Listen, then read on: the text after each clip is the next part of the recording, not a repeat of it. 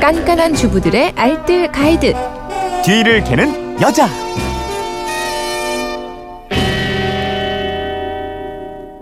알토란 같은 살림 비법이 있습니다. 뒤를 캐는 여자. 오늘도 곽지연 리포터와 함께하죠. 어서 오십시오. 네, 안녕하세요.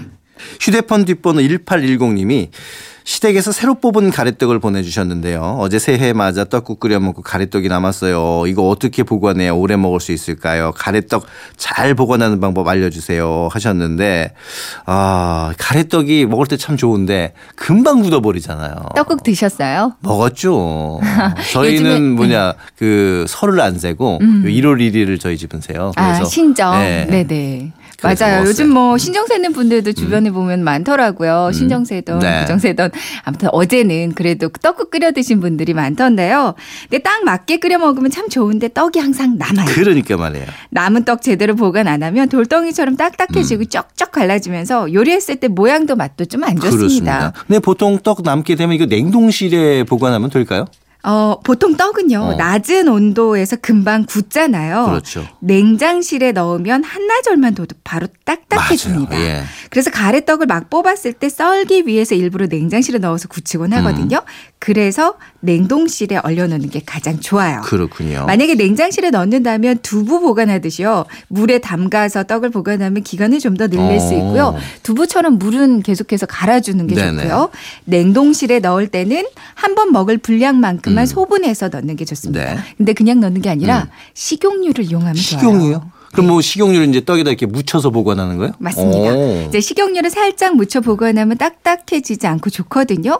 먼저 비닐팩 안에 한 번 먹을 분량만큼만 나눠 담고요. 음. 그 비닐팩 안에 식용유를 티스푼으로 한 스푼 정도만 넣어서 비닐 입구를 막고 막 흔들어 주세요. 네. 이제 가래떡에 어. 골고루 식용유가 묻게끔 흔든 다음에 비닐 입구를 밀봉하고요. 이걸 다시 지퍼백이나 아니면 밀폐 용기에 넣어서 냉동실 안에 두면 아, 되겠어요. 이렇게 묻히면 되는군요. 저는 이거를 손으로 다 묻힐 생각을 하고 있었네. 아. 네.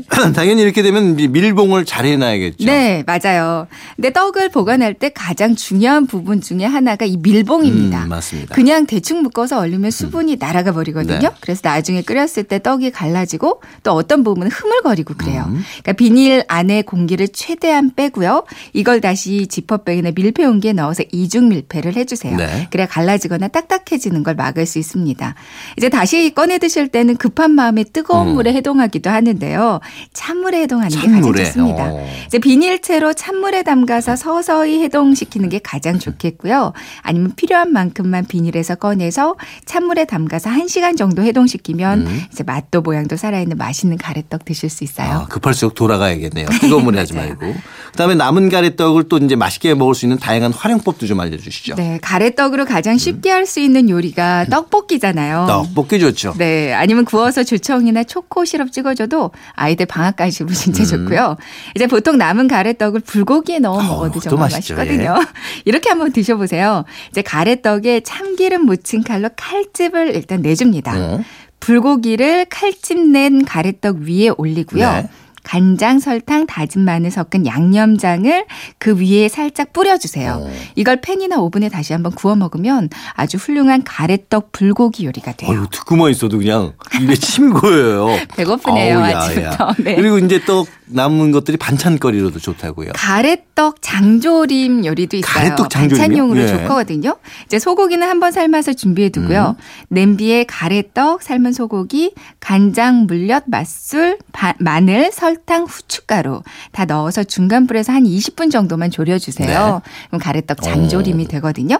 아니면 가래떡과 베이컨, 파프리카, 양파를 꼬치에 이렇게 잘 꽂아서요. 네. 팬에 한번 구우면 가래떡, 베이컨, 꼬치구이가 되는데 아우. 이거는 술안주로 정말 좋습니다. 왜 오늘 아침부터 이렇게 사람을 괴롭히시는 거예요? 예. 맛있겠죠. 오늘 내용 세 줄 정리해 볼까요? 네, 가래떡 금방 드실 거라면 두부처럼 물에 담가서 냉장실에 두시고요. 오래 두고 드실 거라면 소분해서 식용유 살짝 발라서 이중 밀폐해서 냉동실에 넣습니다. 남은 가래떡은 불고기에 넣어 드시거나 가래떡 장조림으로 아니면 가래떡 베이컨 꼬치구이로 드시면 맛있어요. 알겠습니다. 지금까지 뒤를 캐는 여자 곽지연 리포터와 함께했습니다. 고맙습니다. 네, 고맙습니다.